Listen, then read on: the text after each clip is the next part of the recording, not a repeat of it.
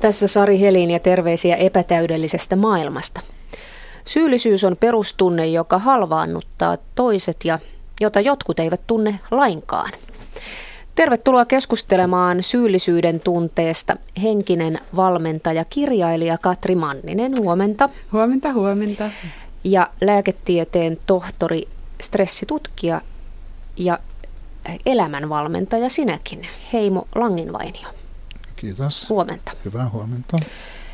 Katri, luin blogistasi, että olet ainakin ollut kova tyttö syyllistymään. Mikä on sinun syyllisyytesi erityisosaamisalue? No itsensä syyllistäminen on ollut tämä erikois, erikoisosaamisalue vuosikausia ja no, nyt olen luopunut tästä taidosta. Mutta et varmaan jos haluaisin, niin pystyisin itseäni vieläkin lietsoa ihan hirveisiä syyllisyyden tuski. Ja lyhyesti, mitkä ovat semmoiset osa-alueet, joista olet saanut hyvän syyllisyyden itseesi no, sehän riippuu, aikaiseksi? Sehän on aina riippunut elämänvaiheesta, mutta ähm, viime vuosina se on ollut tämä äitiys, perinteinen syyllisyyden, äh, mikä tämä nyt olisi täällä, kruunun jalokivi. Heimo Langenvainio, mistä me syyllistymme yleensä, me suomalaiset ihmiset? No sy- syyllistyminenhän ylipäätänsä lähtee siitä, että yksilö itse huomaa tehneensä nyt jotain sellaista, jota hänen ehkä ei olisi pitänyt tehdä. Tai että hän omilla toimillaan saa aikaan haitallisia vaikutuksia ympäristössä. Esimerkiksi viittasit jo lapseen tuossa, niin sehän on näin, että että silloin kun lapsi huomaa, että hän pystyy tuottamaan kipua äidille, niin silloin hänessä myöskin syntyy saman tien tällainen tarve tai taipumus jotenkin pe- perua tai korjata tai, tai hoitaa tämä ikävä vaikutus pois. Että tästä vielä jotkut äidithän sitten vielä korostaa, että nyt sinä kyllä teit pahasti äidille. Että, että tällä tavalla, että tähän pidetäänkin itse asiassa ihan, ihan normaalina kehityksenä. Että siitä se, tie, se tietoisuus siitä, että me voidaan tehdä haitallisia asioita. Ja että jokin meissä sitten sanoo, että pitäisiköhän korjata tai mm. olla tekemättä. Ja näinhän tämä linkkautuu sitten tähän oman tunnon käsitteeseen, että jokin meissä alkaa toimia siis sitten tällä lailla sisäisesti. Mikä on häpeän ja syyllisyyden ero?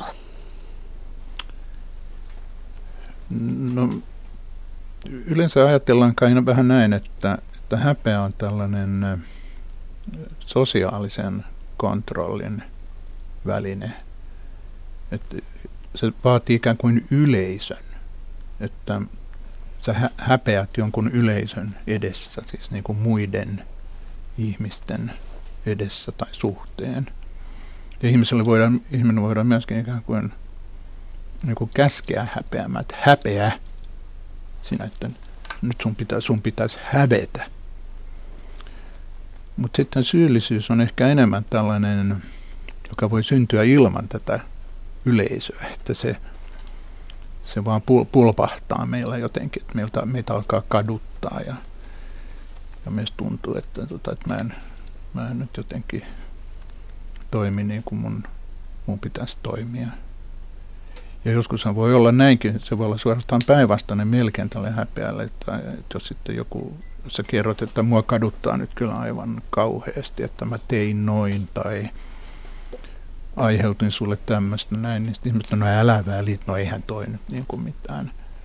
Kun taas häpeässä se on enemmän niin kuin sitten, että no niin, että ota nyt kuule onkees.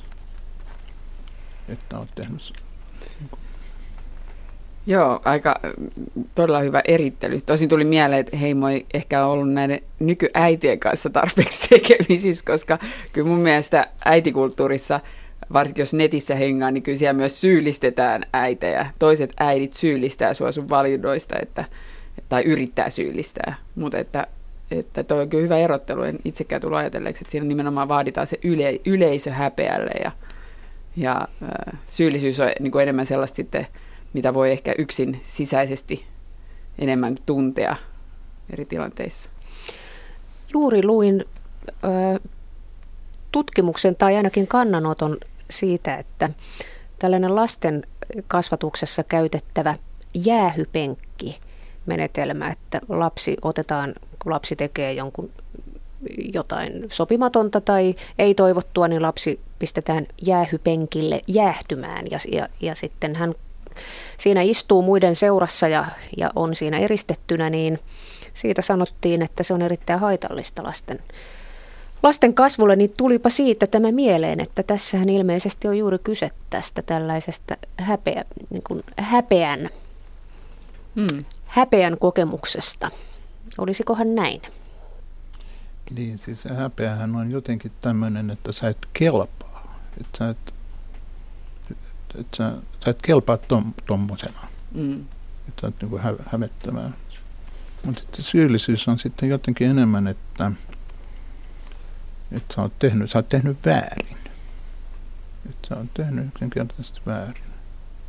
Siitähän tämä sanankäyttö syyllinen, niin sehän on, niin että etsitään syyllistä, joka on niin aiheuttanut jonkun jutun.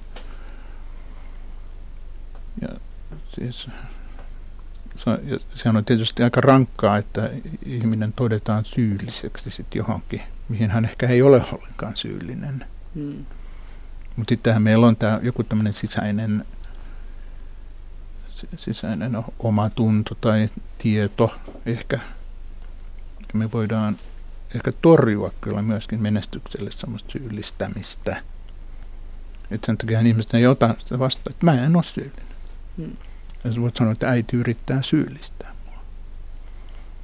Mutta että voi olla, että, että osa siitä syyllistämisestä kuitenkin sitten menee suojauksista läpi ja ihmiset alkaa pitää ehkä itseään syyllisenä itsekin sellaisen, mitä hän ei, ei alun, alun pitäen lainkaan.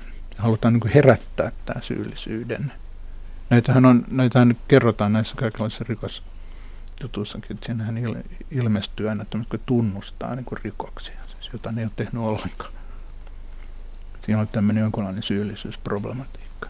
Hmm. Ne haluaa päästä vankilaan sovittamaan jotain. Hän ei tiedä oikein itsekään, mitä, mitä tässä poliisi osoittaa niille, että sähän olit ihan muualla. Katri, olemmeko me suomalaiset hyviä mestareita piehtaroimaan syyllisyyden tunnoissa?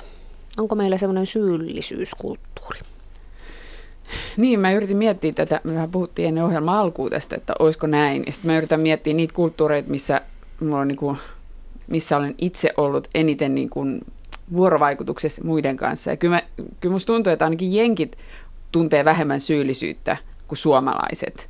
Että kyllä Su- Suomessa musta tuntuu, että se on vähän niin kuin arvoista, niin kuin, joskus tuntuu, että se on vähän niin kuin, jos mä teen valmennuksia ihmisten kanssa, niin että et ihmiset että joo, toisaalta ne kärsii siitä syyllisyyden tunteesta, mutta tavallaan pelätään päästää siitä irti, koska sitä ajatellaan, että jos mä en tunne tätä syyllisyyttä, vaikka nimenomaan äitiyden suhteen, niin ajatellaan, että sit mä, sit mä vasta huono äiti olenkin, koska kyllähän että mä teen näitä rikkomuksia, niin sitten vähän niin kuin pelätään, että musta tulee heti psykopaatti, jos mä en ole siellä niin kuin piiskaamassa itseäni ja puukottamassa itseäni sydämeen siitä, että tein nyt väärin tai tai yksi mitä he, Heimo ei tuonut esiin ehkä, niin mä, mä tunnen enemmän syyllisyyttä asioista, joita, tai olen tuntenut asioista, joita mä oon jättänyt tekemättä, jotka pitäisi hoitaa.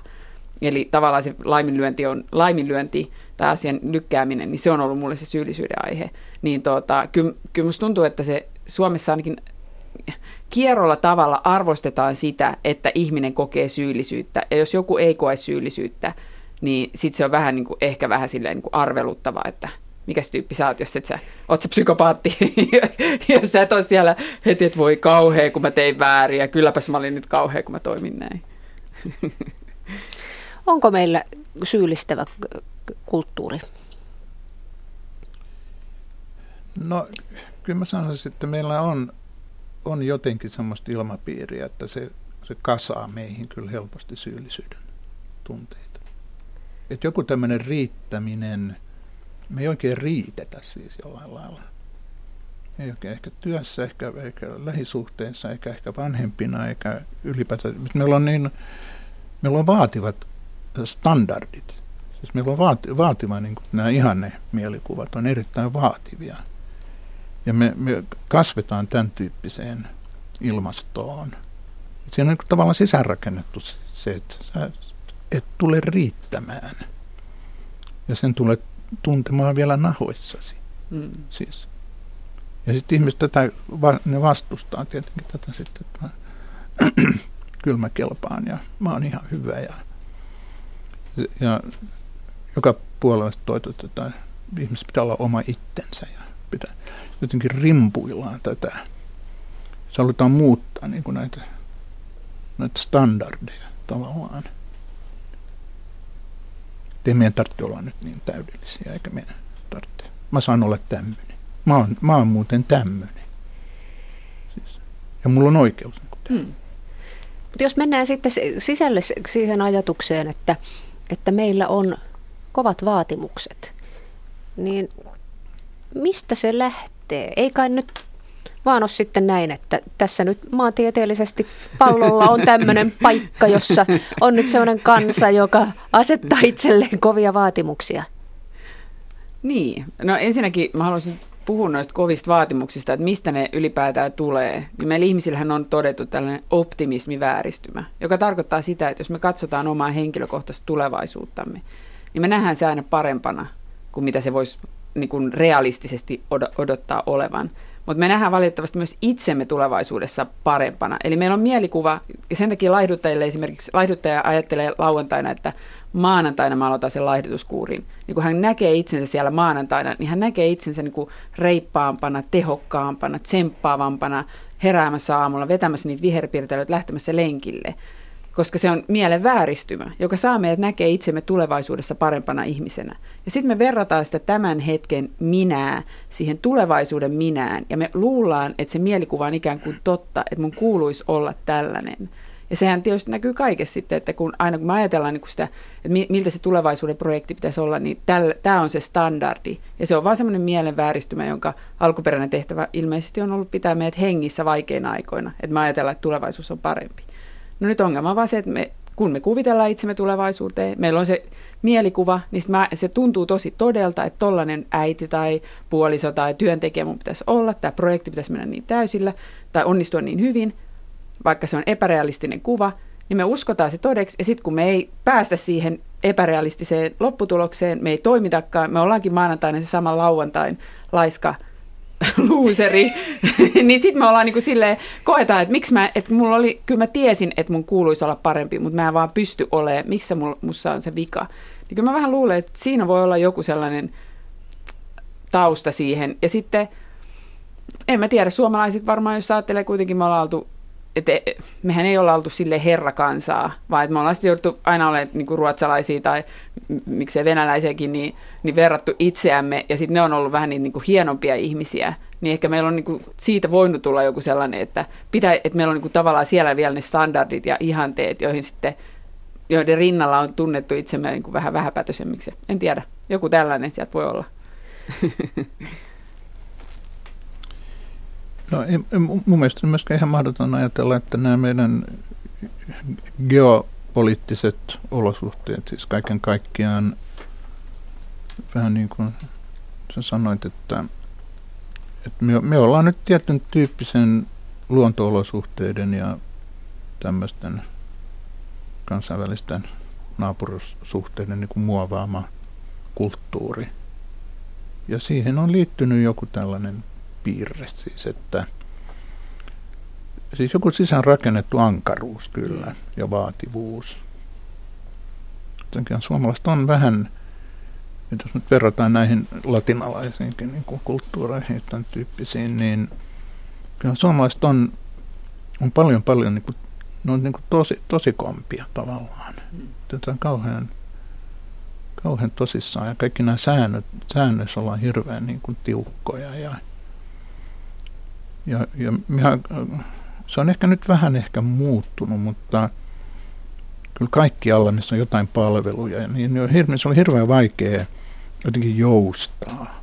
nyt se luukku on kiinni ja nyt se aika on tässä ja se on niin kuin näin ja nyt ei pitää mennä muualle. Siis, siis jotenkin tällainen va- vapautuneisuuden tulkinnan, hyvän tahtoisen venymisen ja tulkinnan ilmapiiri, niin se on musta kyllä vähän hakusessa. Sen näkee mun mielestä tuolla jonoissa ja tuon mm. Menee vaan siihen, siihen johonkin, jos sulla on kiire, niin otat kyllä riskin, jos, jos kysyt siinä, että anteeksi, että saanko mä oikasta, että mulla on vaan tämä, että mulla juna just lähti. Mm. Niin, niin jos tekee tuommoisen pienen kokeen, niin kyllä sieltä aika suurella toden tulee, no on tässä nyt muillekin kiire. Että mikä sä nyt luulit tässä niin että, että näin. Ja siihen tulee sitten pieni tämmöinen joku sy- syyllisyysproblematiikka. Toi, ai sori, anteeksi, mä nyt yritin tässä jotain, mm. että otin nyt itselleni tässä jonkun etuoikeuden mukamasta tai jotain tämmöistä. Niin, mutta tuli yksi toinen selitys mieleen, tämä nyt menee niin spekulaatiossa, mutta käydään nopeasti tämä läpi. Että onhan se niin kuin huomattu, että eri lapset kun syntyy, niin niillä saattaa olla niin kuin synnynnäisesti erilainen temperamentti. Että jotkut vaan rakastaa niitä rutiineita, ne on pienestä saakka rytmisempiä. Missä sen tietää, vaikka suomalaisessa geeniperimässä olisi tämmöiset rytmiset geenit, että ihmiset niin kuin haluaa, että asiat menee tietyllä tavalla. Ja kyllä mä niin kuin olen huomaavina niin sen ympäristössä, että on ihmisiä, joilla, joilla on vaikea sietää, niin kuin, ja se näyttää, että se olisi niin kuin sisäsyntystä, vaikeaa sietää just muutoksia, sitä, että asiat menee eri tavalla, kun niillä on joku selkeä visio päässä, että näin nämä pitäisi mennä, niin missä se tietää? Voihan se olla, että me ollaan geneettisesti tällaisia ruti, enemmän rutiini olevia, ja sitten kun valtaosa on semmoisia, niin sitten jos sä et ole sellainen, niin, niin sitten se nouset sieltä ylös, en tiedä. No kyllä tuo varmaan liittyy kuitenkin myöskin siis semmoinen jotenkin niin kuin nämä arvot että mm. miten, ja asenteet. Että sähän voit olla vilkas tai vähemmän vilkas, mutta sulla voi olla kuitenkin, sä voit olla sallivampi tai hyväksyvämpi tai tätä tämmöistä. Että se on mm. niin kuin vähän eri kerroksessa sitten mm. tämä sun oma, oma niin kuin rakenteellinen biologinen psykologia ja sitten tämä asenteen muodostus. Että ja tästä, tästä tullaankin ehkä vähän siihen, että tässä on myös tämmöinen jonkinlainen filosofinen ehkä, joka tulee nyt sitten tähän, tähän että miten tästä syyllisyydestä voi päästä pois. Että jos sen kokee, että on liiallista, liiallista jollakin tavalla, niin, niin silloinhan tullaan just tähän tämmöisen anteeksi saamisen tai armeliaisuuden tai armon tai minkä tahansa tämän tyyppisen vapauttavan näkökulman – etsimiseen ja löytämiseen. Ja se on minusta kyllä kanssa ihan kiinnostava, että, että miten se nyt on sitten tämä jonkinlainen armeliaisuus esimerkiksi tai, tai uhrimieli, että okei, okay, että ei sun tarvitse nyt tosta niin kuin, että sä nyt toi teit väärin ja näin, mutta että okei, että ei se mitään, että jatketaan tästä sitten mm. kuitenkin. Siis, oho, siis mietin, mietin illalla sängyssäni kaikkia niitä asioita, mistä me tunnemme syyllisyyttä. Laihdutus on yksi, mm. yksi asia, vanhemmuus on no, peri, syyllisyysasia, työasiat ovat yksi asia, alkoholin käyttö on yksi asia, ää, lapsena oleminen omille vanhemmille, olenko hyvä tytär on mm. y- yksi asia, olenko ollut hyvä lapsi, olenko hyvä, hyvä liikkuja, ää, olenko hyvä pitämään kodin ja huusholin siistinä, olenko, olenko hyvä kokki vai olenko paheksuttava eineskokki.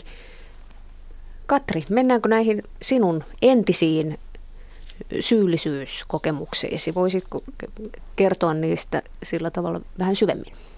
Niin, no mä voisin kohta kertoa se, mikä on se niin mun syyllisyyden niin kuin syvin kuoppa, missä eläissäni on ollut, mutta sitä niin kuin ehkä voisin niin kuin yleensä puhua siitä, että, et varmaan just semmoinen syy, niin kuin syyllisyyden tunne siitä, että te, nimenomaan, että teenkö tarpeeksi, että syyllisyyttä kokee siitä, että vaan laiskottelee. Ja mä nyt on niin kuin luonteeltani aika tämmöinen kaoottinen henkilö, että mulla on hyvin helposti niin kuin koti epäsiisti, ää, mutta sitten on osunut muutama kun olen asunut ihmisten kanssa, jotka vaativat sitä siisteyttä, niin kyllä sieltä sitä saa sitten syyllisyyttä siitä, että en ole jaksanut siivota ja toinen tulossa kotiin, niin helposti voi kokea siitä syyllisyyttä. Ja äh, siitä, että, työ, että, että onko työ nyt tehty tarpeeksi hyvin, teinkö sen liian viime tingassa, ennen vuotta 2003 mä olin tämmöinen jojolaihduttaja ja silloin sitten jatkuvasti koki syyllisyyttä siitä, että just siitä, että, että pitäisi laihduttaa ja sitten jos oli laihdutuskuurilla ja repsahti, niin siitä koki sitten taas syyllisyyttä. Ja sitten siihen aikaan mä koin, kärsin myös tällaista niin sanotusta ahmimishäiriöstä, jossa, jossa sitten niin kuin tuli ahmittua ja siitähän tuli, niin kuin, siinä tuli syyllisyys ja häpeä, että, että miten mä en pysty hallitsemaan mun syömisiä ja, ja niin sitten niin sitä piti salailla ja, ja ka- kaikkea, mitä vaan oikeastaan voi olla. Mutta sitten kun äitiys tuli, niin, niin sehän nosti niin ne syyllisyyskertoimet moninkertaiseksi. Koska se, että jos mä sitä ennen mokasin, niin siinä oli kuitenkin se, että, että yleensä se ei, tavallaan siinä ei ollut kenenkään fyysisestä tai henkisestä hyvinvoinnista niin kyse. Että, se oli niin kuin, että jos työtehtävän tekee liian myöhään, niin käsikirjoittajana se ei haitannut, koska kukaan ei kuole. Yleensä ei tule raahukkaa kenellekään. Mutta sitten kun sai lapset, niin siinähän tavallaan, mä luulen, että sen takia se äitiys on niin, tai vanhemmuus sisältää sen syyllisyyden tunteen, koska se on koko ajan se tieto siitä, että mä olen vastuussa toisen ihmisen fyysisestä ja henkisestä hyvinvoinnista. Ja meillä sattui käymään, ja sitten mulla oli vielä niin kuin todella, mä olin vuosikausia toivonut lasta, ja mulla oli sitten tietenkin miettinyt, että millainen äiti mä sitten olen. Ja mulla oli niin kuin täysin aivan järjettömän idealisoitu käsitys siitä, että miten minä en sitten ikinä hermostu lapsille, ja minä sitten annan niille hyvää ruokaa, ja minä niin kuin ha- käytän kestovaippoja, ja mulla oli niin kuin aivan käsittämättömät odotukset itselleni. Ja sitten mä sainkin esikoisen, joka ensimmäiset kaksi kuukautta valvoi yöt ja nukku päivät, ja, ja sitten, ää, sitten mä tuota, en osannut nukkua tarpeeksi silloin päivisin, eli tulin aivan järkyttävän väsyneeksi.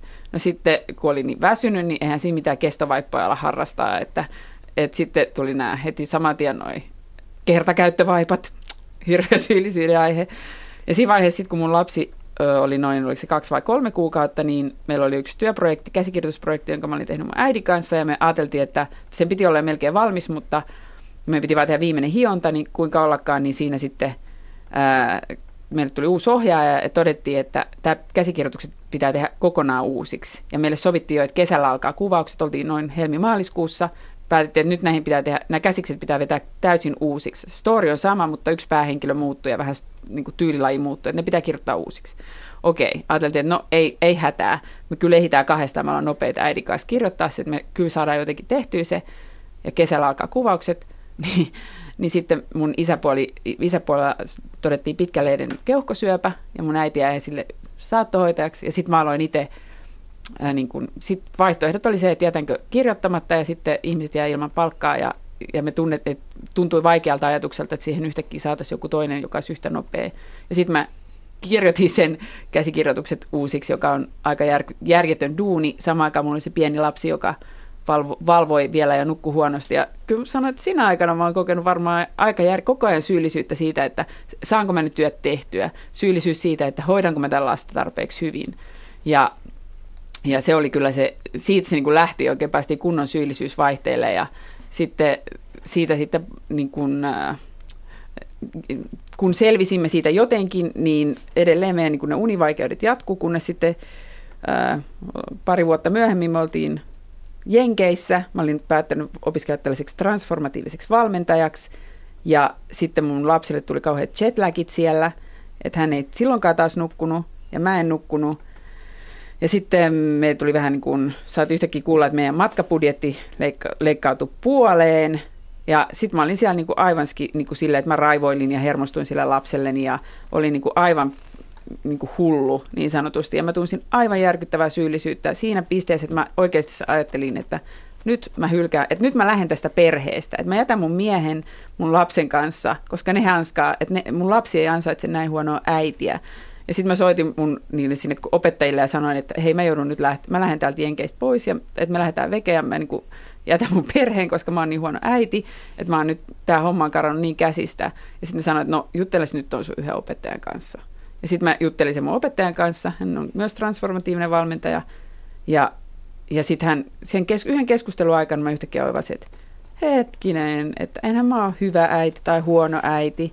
Mä oon vaan äiti. Ja sitten joskus mulla tulee hetki, jolloin mä oon väsynyt, stressaantunut, ahdistunut, huonossa hapessa, nälkäinen. Ja siinä hetkessä mun aivot ei toimi kunnolla, mä käyttäydyn typerästi. jos mä en pidä varaani. Ja mä niin ajattelen hulluja ajatuksia. Mä ajattelen, että mä haluan tappaa sen mun lapseni ja mitä ikinä. Ja se on okei. Okay. Ja sitten mulla tulee niitä hetkiä, jolloin mä oon mielen rauhassa, levollinen, tyyni, jolloin mä osaan ajatella kirkkaasti, mä koen rakkautta, mä toimin rakkaudellisesti. Sitten mä toimin niin kuin hyvä äiti. Mutta en mä kumpikaan näistä. Mä vaan niin kuin pitkin päivää nämä tilat vaihtelee ja olennaisinta on vaan se, että sitten todeta vähän nopeammin se, että ai nythän mä oon siellä alhaisessa mielentilassa, nyt mun ajattelu ei toimi. Nyt mä en ole niin kuin kykenevä tekemään monia ratkaisuja ja minimoida vahingot. Niin kuin on tällainen sanonta, että be grateful with your highs and graceful with your lows. Eli ole kiitollinen niistä hyvistä hetkistä, korkeista hetkistä ja ole sitten niin kuin, ää, tiedä, tyylikäs tai, tai niin kuin jotenkin hienostuneesti, arvokkaasti vedä ne huonojen hetkien läpi.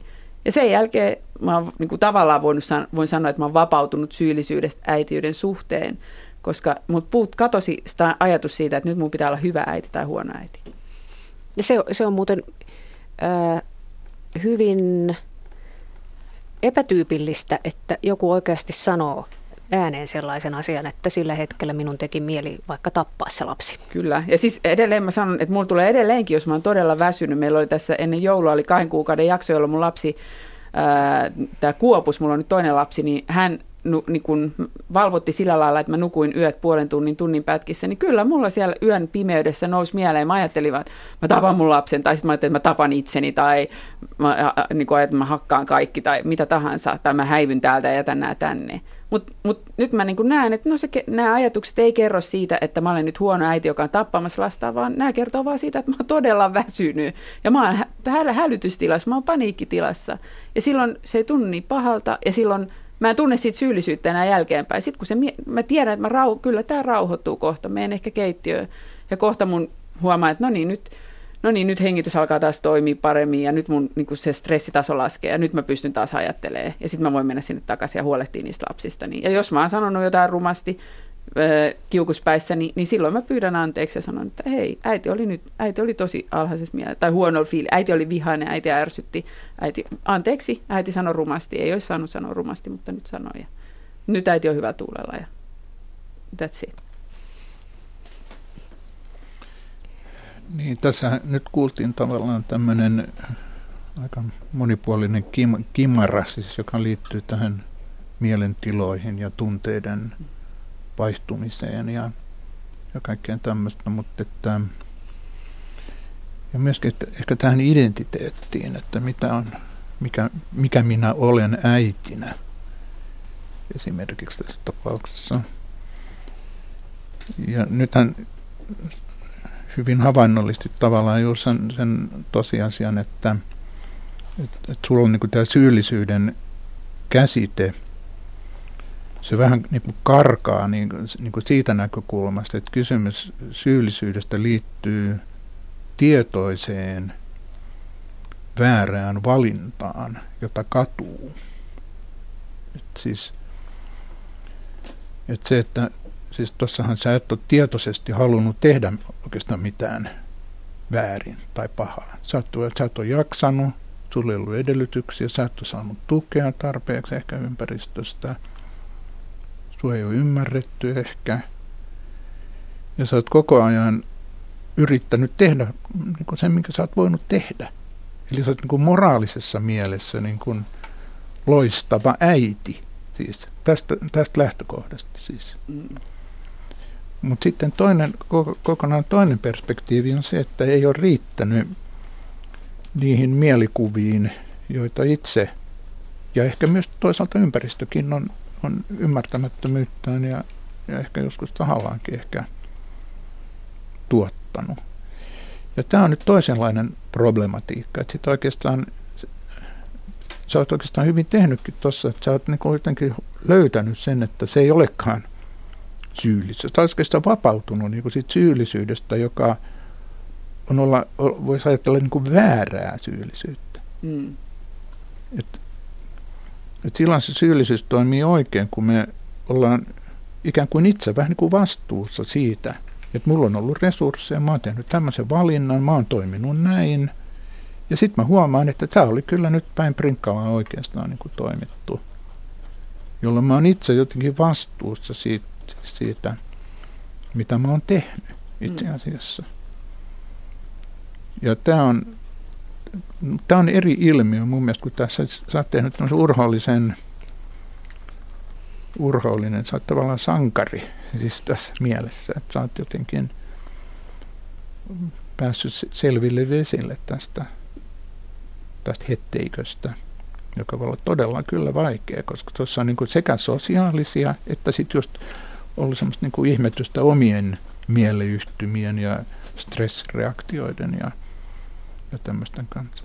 Ja sehän, sehän on osa oikeastaan tämmöistä äh, stressin käsittelyä se, että ajattelee äh, niin kuin, tavallaan vähän kauheuksia, että mä vedän niin kuin hirteen nämä kaikki sukulaiset tästä tai, tai jotain tämmöistä. tämmöiset aggressiiviset mielikuvat ja, ja kaikki sitten nämä, ehkä nämä pelot, että mä nyt kohta mä en tiedä itsekään, mitä mä niin kuin teen. Että on, on mullekin aikoinaan tullut vastaanotolle ihmisiä, jotka on tullut nimenomaan juuri sen takia vastaanotolle, että kohta ne listii sen esimiehensä tai, tai jotain tämän tyyppistä. Et jollakin voi olla niin kuin vaikeuksia, sitten voi tuntea syyllisyyttä, että onko mä näin kauhean niin kuin ihminen, hmm. että mä haudan, haudan tämmöisiä näin ikäviä juttuja tavallaan. Mutta ei se, ei, ei se mikään moraalinen ongelma ole. Se on joku muu ongelma. Se on niin kuin psykologinen ongelma. Minua kiinnostaisi sellainen asia, että, että Katri tuossa kuvasit niin hyvin sitä, että miten, miten koit valtava, valtavaa syyllisyyttä ja sitten olet päässyt siitä eroon ja pääset siitä eroon vain sanomalla itsellesi, että, että okei, että, että nyt mä menen vähän rauhoittumaan, mutta mitkä voisivat olla sellaisia mekanismeja, mitä voi itselleen sanoa, miten voi kouluttaa itseään pois syyllisyydestä? Niin, no siis edelleen vaikka mä sanoin, että mä käytännössä koen äärimmäisen harvoin, tai siis että mä en syyllistä itseäni, niin sehän ei tarkoita sitä, etteikö mun mieleen nousisi juuri silloin, kun mä teen valintoja, jotka mä myöhemmin tajuan jotenkin vääriksi, niin, niin tota, etteikö mulle hetkellisesti tulisi, että hetkinen ton olisi voinut tehdä paremmin tai sekin asia on ollut hoitamatta. Mutta se ero on vaan siinä, että mä en jää niinku jumittaa siihen, mä en lähde paisuttelemaan sitä syyllisyyttä. Ja mun havainto tai mä väitän, että se syy siihen, että miksi me lähdetään paisut, että se paisuttelu on siinä se ongelma. Ei se, että meillä tulee se huono omatunnon niin kuin, tunne tai se tunne, että nyt mä tein väärin, vaan se, että me lähdetään sitten niin kasvattaa sitä fiilistä. Ja miksi me lähdettäisiin kasvattaa tällaista kauheata fiilistä itsessämme, niin mä väitän, että siinä on niin kaksi pääsyytä. Ensimmäinen, mitä mä itse tein silloin just kun kun olen mennyt oikein sekaisin, oli se, että mä yritin saada motivoida itseni toimimaan toisella tavalla. Mä ajattelin, että jos mä oikein niin kuin jollain tasolla ajattelen, että jos mä oikein syyllistän itseäni, niin mä luon itselleni niin hirveän kivun, niin mä otan tästä opikseni ja nyt mä aktivoidun ja teen sen asian, jota syystä tai toisesta en ole saanut tehtyä. Mutta se ongelma on siinä se, että silloin kun mä koen sitä syyllisyyden tunnetta, niin silloin mä oon juuri siinä tilassa, jossa mun niin kun, kyky arvioida, mikä on hyvä, mikä on paha, mikä on hyvä, mikä on parempi, kyky niin kun, käyttää itsekuria, itsehillintää ja tahdonvoimaa, niin se on kaikki heikoimmillaan. Eli sillä syyllistämisellä mä itse asiassa teen siitä muutoksesta vaikeampaa, kun sen sijaan, että mä vaan niin noteraisin, että aa okei, tuossa asiassa on jotain korjattavaa, ja sitten tavallaan niin kun lopetta, niin kun käyttäisin sen syyllisyyden tunteen vaan niin kun, niin kun merkkinä siitä, että no niin, nyt pitää tehdä tähän joku korjaus. Ja lopettaisin se itseni syyllistämisen, tavallaan pudottaisin sen syyllisyyden siihen, ja sitten alkaisin miettiä, että no okei, mitä mä korjaan teen? Haluanko mä korjata tätä? Onko tässä jotain korjattavaa? Voinko mä pyytää anteeksi? Voinko mä nyt tehdä tämän? Jos mä en tee tätä, niin miksi mä, onks, miksi mä tee tätä? Ja jos mä, jos mä totean, että mä en nyt pysty tekemään, niin miksi mä tuntisin siitä asiasta syyllisyyttä? Ja sitä kautta päästä. Ja sitten toinen, kyllä, kyllä mä väitän, että kun mä oon käynyt näitä valmennussessioita, niin ihmisillä on myös se ajatus, että jos mä en tunne niin kuin sitä syyllisyyden, itsensä syyllistämistä tulee siitä, että mä ajattelen, että jos mä en tunne syyllisyyttä, niin sittenhän mä oon huono ihminen. Että sit mä oon psykopaatti, mä oon tunteeton. Ja tavallaan sillä syyllisyydellä myös vähän niin kuin hyväksytetään se, että mä en korjaa sitä asiaa. Että okei, mä en nyt korjaa tätä, mutta mä, mä tunnen nyt tätä syyllisyyttä, niin eikö se ole sitten ihan ok, että mä en tavallaan tee tätä asiaa? Miten syyllisyydestä voi päästä eroon? Tota, toi, yksi tär- tärkeä asia mun mielestä on se, että y- ymmärtää siis tämä, että, että kun sä puhut esimerkiksi itsestäsi tai puhutaan minästä, et, et kenestä, kenestä siinä oikeastaan silloin puhutaan, että mikä tämä on tämä minä. Tämä minä, joka on nyt, nyt mun syyllistynyt. Että et kuka minä on, on se syyllistynyt tai syyllinen, kokee syyllisyyttä. Ja tämähän on tämmöinen vähän niin kuin oivalluksen paikka oppia huomaamaan, että, että meissä on monta minää. Tai sanokaamme niin kuin vaihtoehtoisia. Me voidaan ottaa käyttöön vaihtoehtoisia niin kuin mi- miniä, joista mä käytän termiä operatiiviset minät. Et siis yksi tapahan on jakaa, jakaa ihminen kahteen osaan. Me ei olla, me ei olla yksilöitä jossain mielessä, vaan me ollaan niin kuin moniloita oikeastaan. Ja että yksi perusjako on tämmöinen, voi kuulostaa vähän hienostelevalta, mutta niin kuin, että jakaa ihminen kuin subjekti minään ja objekti minään. Että me voidaan, tähän on ihmisen niin kuin hämmästyttävä puoli ihmisessä, että ihminen voi tarkkailla itseään. Ihminen voi suhtautua itseensä. Siis Sähän voit antaa käskyjä itsellesi. Ne voit antaa sisäisiä käskyjä, että ole hiljaa tai, tai mitä se, ja, ja näin puhutaan myöskin tämmöistä sisäisestä dialogista. Ihmiset voi käydä näiden kahden, kahden puolen, osapuolen välistä keskustelua, sisäistä keskustelua. Ja sitten voi tunnistaa, että meissä voi olla kaksi erilaista tahtoinstanssiakin – että mä tahdon toisaalta niin kuin tota, toisaalta mä tahdon tätä. Ja, ja tämä voi olla hirveän niin kuin kiinnostavaa, että mistä nämä tahdot muodostuu, mistä nämä sisäiset ristiriidat syntyy. Että mikä minussa niin kuin repii tällä lailla nyt eri suunnat. Mä tahdon olla vapaa, mutta toisaalta mä haluan kyllä niin kuin sitoutuakin ja, ja niin edelleen. Ja tämän, tämän ratkaiseminen, että minkälaisen operatiivisen minä, minkälaisen toimijan sä itsestäsi teet johonkin tilanteeseen. Se liittyy myös tähän niin roolitietoisuuteen tai tilanneymmärrykseen tai tätä nyt suorastaan koulutettu ihmisiä. Sen on jopa niin kuin ammatillinen niin kuin rooli. Ja tietysti ammatissa sä, sä toimit yksinkertaisesti tietyllä tavalla. Että sä Sä, sä kohtaat ja sä suhtaudut ihmisiin tietyllä tavalla, ja se on niin kuin sun sulle maksetaan siitä. Sä voit olla vaikka jonkun valitusosaston henkilö, joka ottaa vastaan ihmisten kaikenlaisia reaktioita, ja sä vaan hymyilet ja sä tyynnyttelet ja muuta. Ja kun sä pääset kotiin, niin sä oot ihan niin kuin eri, eri niin kuin tyyppi siellä. Ja, ja sillä tavalla voit löytää niin kuin uutta, uutta minä, uutta operatiivista minää. Ja tämä on minusta kiinnostava. Monet henkisen kehityksen viisaat sitten, niin ne maalaileekin tämmöisiä eri, erilaista tapaa olla. Aina jostakin Franciscus Assisilaisesta, joka on, pitää itseään vaan maan matosena, että mä nyt on vaan maan matonen. No, mä että se on aika harvinaista, että joku nykypäivässä sanoo, että kuka sä oot? No, Mä nyt on vaan tämmöinen maanmatoinen. Tähän maan matoiseen on, on pakko ottaa täältä kaksi kuuntelijaa kommenttia, nimittäin tällainen. Joku fiksu sanoi, että uskonnon opetuksen kautta lapselle syötetty pelko helvettiin joutumisesta pitäisi olla rangaistavaa. rangaistavaa. Miksi viaton lapsi syyllistetään? Koiriakin osataan jo kasvattaa positiivisella palkitsemisella. Miksi ei lapsia? Hmm. Ja nimimerkki Saagatar kirjoittaa, että olen ymmärtänyt nyt aikuisena, että koulumaailmassa lukivaikeuteni kasvatti minua näkymättömäksi lapseksi. Näkymätön lapsi kokee häpeää alisuoriutumisesta. Eli maan matoisuus kyllä meillä ilmeisesti tässä lasten kasvatuksessa on hyvin vahvana. Niin. Mun lähestymistapa, siis kun mä, mä taas, sä kysyit sitä, että, että kuka se minä on, niin mä, mulla taas on tällainen ajatus tätä nykyään, että minä olen se joku, joka ajattelee, tuntee ja toimii.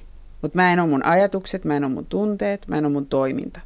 Mä otan niiden muodon hetkellisesti, vähän niin kuin Barbababa ottaa sen auton muodon, mutta ei sitten tule auto. Sitten se ottaa joku toisen muodon.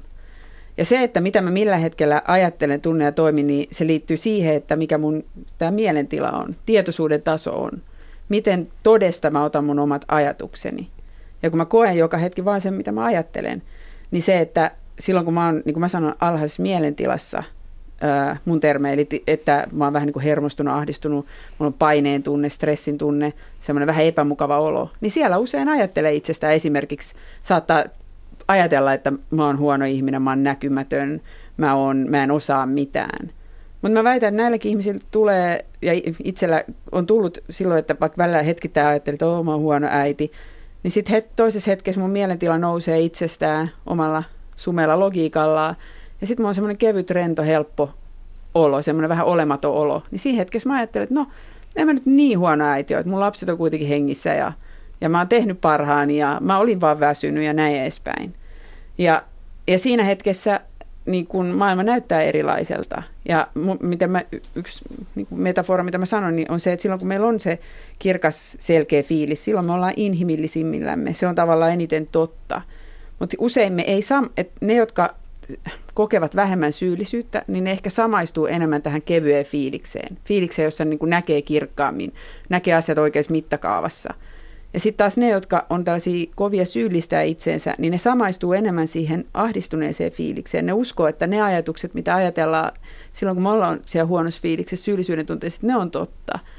Niin, niin sitten niillä, niillä, niillä voi olla juuri se kokemus, että mä oon maan, maan matonen. Ja sitten ne tavallaan ignoroi ne hetket, että ne ei niin tajua sitä, että, että joo, hetkinen, että miksi mä välillä ajattelen, että mä oon ok, ja välillä mä ajattelen, että mä oon ihan kauhea niin ne ei vaan niin taju sitä, että no, sulla nyt vaan mielentila vaihtuu ja ehkä ei kannattaisi ottaa niin vakavasti niitä huonon fiiliksen ajatuksia, lähteä siellä kauheasti jauhaa ja kelaa, vaan todeta vaan se, että okei, nyt mä oon hälytystilassa, nyt mä oon alhaisessa mielentilassa, nyt mun ajattelu ei toimi, nyt mä oon niin kuin villipeto. Nyt, nyt näille ei anneta kauheasti painoarvoa. Ja katsotaan tätä asiaa sitten uudestaan, kun mun mielentila on noussut. Mä oon kevyessä fiiliksessä. Ja sieltä sitten, että mä ainakin annan enemmän painoarvoa niille ajatuksille, mitä mä ajattelen silloin, kun on se kevyt, rento, helppo tila vakaa olo. No huomaa, että tämä maanmatoisuus on ehkä vähän ymmärretty väärin, että mä, tässä on jo kysymys siitä, että mitä töidä toinen. Esimerkiksi sun ymmärtää, että sä oot muuten mun silmissä ihan maan matonen, että sä et ole itse asiassa yhtään mitään. Vaan kysymys on siitä, että pystyy itse määrittelemään itsensä, niin kun, että se jänne väli, että sä voit tavallaan operoida olemalla ei mitään tai olematta kukaan erityisesti tai olemaan mahdollisimman nö- nöyrä tietyllä tavalla. Et sä voit niin kun antaa myöten ja sä pystyt antamaan pois ja kaikkea tämän tyyppistä. Siis, et, jos sä haluat, että siis, et mitkä on niin nämä olemisen valinnaiset vaihtoehdot, vai haluatko sä vaan nyt olla tämä na- na- narsistinen – valtaa käyttävä roolihahmo, joku mikä tahansa osastopäällikkö ja tohtori ja mitä vaan sitten tuossa. Niin että sekö on se, se minuuden syvin, niin kuin voi puhua niin kuin tavallaan identiteetistä, että sen mä niin kuin valitsen sitten, että, että tämä on se mun todellinen minä, on tämä loistava minä. Siis, jolloin, jolloin sä oot niin jumissa siinä, siinä ja sitten kaikki loukkaa tätä tällä tunnin mulle sanomaan, että, että en mä nyt olekaan nyt ihan kuule siis jo aivan super jotain. Sähän voit jopa erehtyä sanomaan, että sä et ole kuule yhtään mitään. Ja silloin, jos, jos itsellä on sellainen konsepti, että no, on sekin nyt ehkä yksi vaihtoehto. No voin sanoa, että no niin, ehkä mä en olekaan paljon mitään. Hmm. Siis, mutta jos mulla tämmöistä vaihtoehtoa ei ole ollenkaan mun repertuaarissa, niin se on mitä hirvittävin loukkaus. Tuommoinen asia. Et sen takia tämä, tämä, niin kuin, tähän tarvitaan vielä niin kuin pohdiskelua, että mikä tämä identiteetti on, että mikä se on se, minkä mä haluan olla. Siis mikä, minkä mä, näistä mun vaihtoehdoista, minkä mä haluaisin valita niistä, jota mä haluaisin ruveta niin kuin enemmän jotenkin viljelemään tai elämään niin kuin sen minän elämää tavallaan. Ja, ja silloin huomataan, että se ei ole ihan helppo, että ne on niin vaativat ne vaihtelut ne olosuhteet. Eh, ehkä joku tämmöinen joustava, joustavuus tässä omassa minäkuvassa ja tällaisessa kyky. Nykyään puhutaan tämmöistä resilienssistä, tämmöistä niin kuin kimmoisuudesta tai palautumiskyvystä, että sä pystyt menemään kyykkyyn niin kuin myöskin. Mutta sitten jos joku painaa sut kyykkyyn, niin heti kun tämä paine loppuu, niin sä voit ponnahtaa, että se, sieltä tulee tämmöinen kukoistava tämmöinen, sä vedät niin kuin joku lintu niin kuin kaikki ne sun sen viuhkan, viuhkan niin kuin ulos, ulos niin kuin, että sä, kun riiki, sä oot niin kuin riikin kukko silloin, kun sulle annetaan se mahdollisuus, että sus on sekin puoli. Sä oot aivan loistava, aivan upea, hieno tyyppi, näin. Mutta sitten kun olosuhteet muuttuu, niin sä vedät ne, ne kaikki niin kuin höyhen, höyhenet sisään. Että joku tämän tyyppinen vähän niin kuin näkemys tästä jutusta, niin se, se voi vapauttaa meitä siitä, että me joudutaan niin, kuin niin muiden armoille tai meistä ei saada niin kuin helposti otetta. Muut rupeaa määrittelemään sua niin kuin hirveästi. Että sä, oot, sä oot muuten mun mielestä niin kuin sitä tai tätä tai minä tiedän, millainen sä oot oikeasti ja niin edelleen. Kyllä me voidaan itsekin määritellä sitä, mitä me halutaan olla omissa silmissämme ja mitkä on meidän niin kuin sisäiset mahdollisuudet. Ja mitä tulee tuohon kir- kirkon niin syyllistävyyteen tai kristinuskon syyllistävyyteen, niin, niin siinä on jotenkin mun, mun katsannossa niin se on keikahtanut jotenkin nur, nurinpäin, että, että syyllistyminen on tavallaan tällainen, jonka kanssa me joudutaan joka tapauksessa tekemisiin.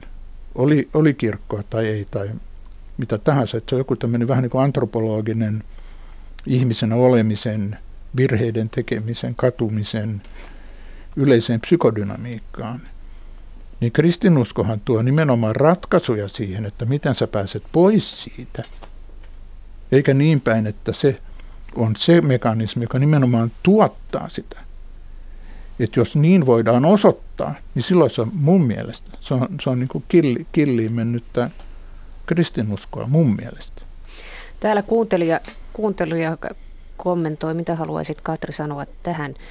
Eikö syyllisyyden tunnistaminen ole katumisen ehto? Eikö katuminen ole ehto pyrkimykselle rakastaa lähimmäistä? Hmm. Mä miettiä sitä, että kun mä ajat, mulla on nyt vähän se, että kun mä ajattelen niin hirveä eri tavalla, kun mä näen sen, kun mä en kun mä näen niin vahvasti meidät sitä kautta, että meidän se sisä, tai kokemus elämästä syntyy sisältä ulospäin. Eli mä uskon siihen, että meillä on nämä omalla sumealla logiikalla vaihtuvat mielentilat. Että me ollaan monta kertaa päivässä, me ollaan siinä mielenrauhan tilassa, siinä korkeassa mielentilassa, joka ei ole se tila, missä mä ajattelen, että mä oon parempi tai kuin muut tai muuta, vaan missä, missä on se tavallaan levollinen, vakaa, tyyni olo. Ja se on, sehän on se tila, jossa me koetaan rakkautta muita kohtaan, me koetaan rakkautta itseemme kohtaan, me niin kun ollaan todella läsnä hetkessä. Niin, ja sitten sit taas kun meillä tulee niitä hetkiä, jolloin me ollaan siellä hälytystilassa, me ollaan siellä alhaisessa mielentilassa, jossa, joka on se tila, missä me aletaan miettiä, että mitä muut ajattelee ja me otetaan vakavasti, mitä toiset sanoo. Varmaan kaikilla meillä on kokemuksia, että missä me ollaan, on joku asia, mikä toisessa hetkessä vaikka kumppani sanoo sen saman asian monta kertaa, tai äiti tai kuka tahansa. Ja on meillä on hetkiä, jolloin me ollaan niin vähän rakkauden tilassa. Mä ajattelen, että voi, aina toi kulta nyt se aina tosta ja valittaa, mutta, mutta mä yritän parhaani, mutta kyllä mä rakastan sitä, ei tässä ole mitään hätää. Ja me ei lähdetä messiin siihen juttuun. Ja sitten meillä on niitä hetkiä, jolloin me ollaan siellä alhaisessa mielentilassa verensokeri alhaalla, vähän väsyneitä ja muita. Ja se sama lause saattaa tuntua niin, kuin niin murskaavalta ja syyllistävältä ja sitten lähdetään kelaa sitä. Niin niin kuin, jotenkin mä ajattelen, että, että miten se, niin kuin, tai mun maailmassa se ei, ei, nämä kaksi asiaa ei tavallaan liity toisiinsa, katuminen ja syyllisyyden tunne. Ne ei ole edellytyksiä rakkauden tunteelle, vaan ne nyt on vaan, välillä me koetaan syyllisyyttä, välillä me koetaan katumusta. Ja se, se että sitten välillä me ollaan siellä rakkauden tilassa. Mutta totta kai, jos mä oon tehnyt jonkun asian, joka on väärin, niin kyllähän siellä kevyessä rennoskin fiiliksessä mä näen, että tämä ei nyt mennyt niin kuin oli suunniteltu, tämä on väärin. Mutta sitten se asenne, se fiilis on se, että mä haluan korjata tämän, mä haluan hyvittää tämän, tehdä, tehdä jotain tämän asian eteen, mä haluan pyytää anteeksi. Kun sitten taas siellä alhaisessa mielentilassa me ollaan enemmän silleen, niin kuin, että hyi, kyllä tämä on kauheeta, sä olet niin hirveä ihminen, sä oot ihan paska, mitä sä oot mennyt tekemään tyyppisesti. Ja sieltä käsin me ei tehdä niitä ratkaisuja, sieltä käsin me ei korjata niitä asioita. Niin mä, et, et mä, en näe, mä en nyt kyllä näe, anteeksi vaan, niin mun, näkö, mun maailmassa se ei mene sillä lailla, että se syyllisyys olisi välttämätöntä, katumus olisi välttämättömäntä rakkauden tunteelle tai edes asioiden korjaamiselle, vaan että nimenomaan se rento, rakkaudellinen tila – se niin kuin kirkas ajattelu on välttämätöntä sille korjaamiselle. Ja luojan kiitos, meillä on tämä sisäinen järjestelmä, joka vie meidät siihen kirkkaaseen tilaan monta kertaa päivässä. Se on sitten eri asia, että kuunnellaanko me sen siellä niitä tulleita ajatuksia, otetaanko me vakavasti vai otetaanko vaan ne alhaisen mielentilan kamalat ajatukset vakavasti.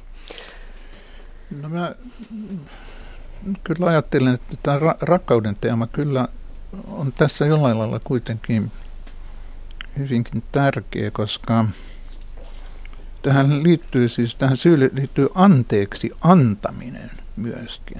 Että kuka antaa anteeksi? Ja anteeksi antamus on, on siis, se on niin kuin rakkauden teko. Siis no annan sulle anteeksi. Että sä, sä oot tehnyt mulle pahasti näin jollakin tavalla, että mä koen, koen että sä oot tuottanut jotain tällaista, mutta mä annan sen sulle anteeksi. Ja siihenhän tietysti liittyy se, että se toinen osoittaa olevansa nyt jotenkin jyvällä tästä, että mitä hän on ehkä tuottanut. Hän on itse nähnyt sen, että se hänen, hänen tekonsa tai valintansa on ollut tässä oikeastaan väärä. Ja että hän ei loppujen lopuksi ehkä ole halunnutkaan sitten tehdä tätä, tai ehkä hän oli niin huonossa jamassa, että hän jotenkin oli kostoretkellä tai hän todella tuntee itsensä, että mä tein todella kyllä huonosti. Että mä, mä en tiedä oikein itsekään, että miksi, miksi mä toimin noin kar- karmeasti. Mutta sitten toinen, varsin jos, jos haluaa osoittaa rakkautta sitä ihmistä kohtaan, niin sä, sä voit armahtaa tätä ihmistä. Sä voit antaa anteeksi, saat anteeksi. Ja yksi ongelmahan on, on tämä kanssa kyllä, että, että jotkut ihmiset, ne, ne ei pysty antamaan anteeksi. Siis ne ei niin kuin, ne ei vapauta ihmistä siis siitä syyllisyydestä. Ja se on, se on taas sitten uusi tilanne. Joo, ole hyvä. Meidän keskusteluaikamme alkaa päättyä. Nyt me annetaan itsellemme anteeksi kaikki syyllisyyden tunteemme. Kiitos keskustelusta Katri, Katri, Katri Manninen ja, ja Heimo Langenvainio. Ja maailma jatkaa epätäydellisenä radallaan syyllistytään vähemmän.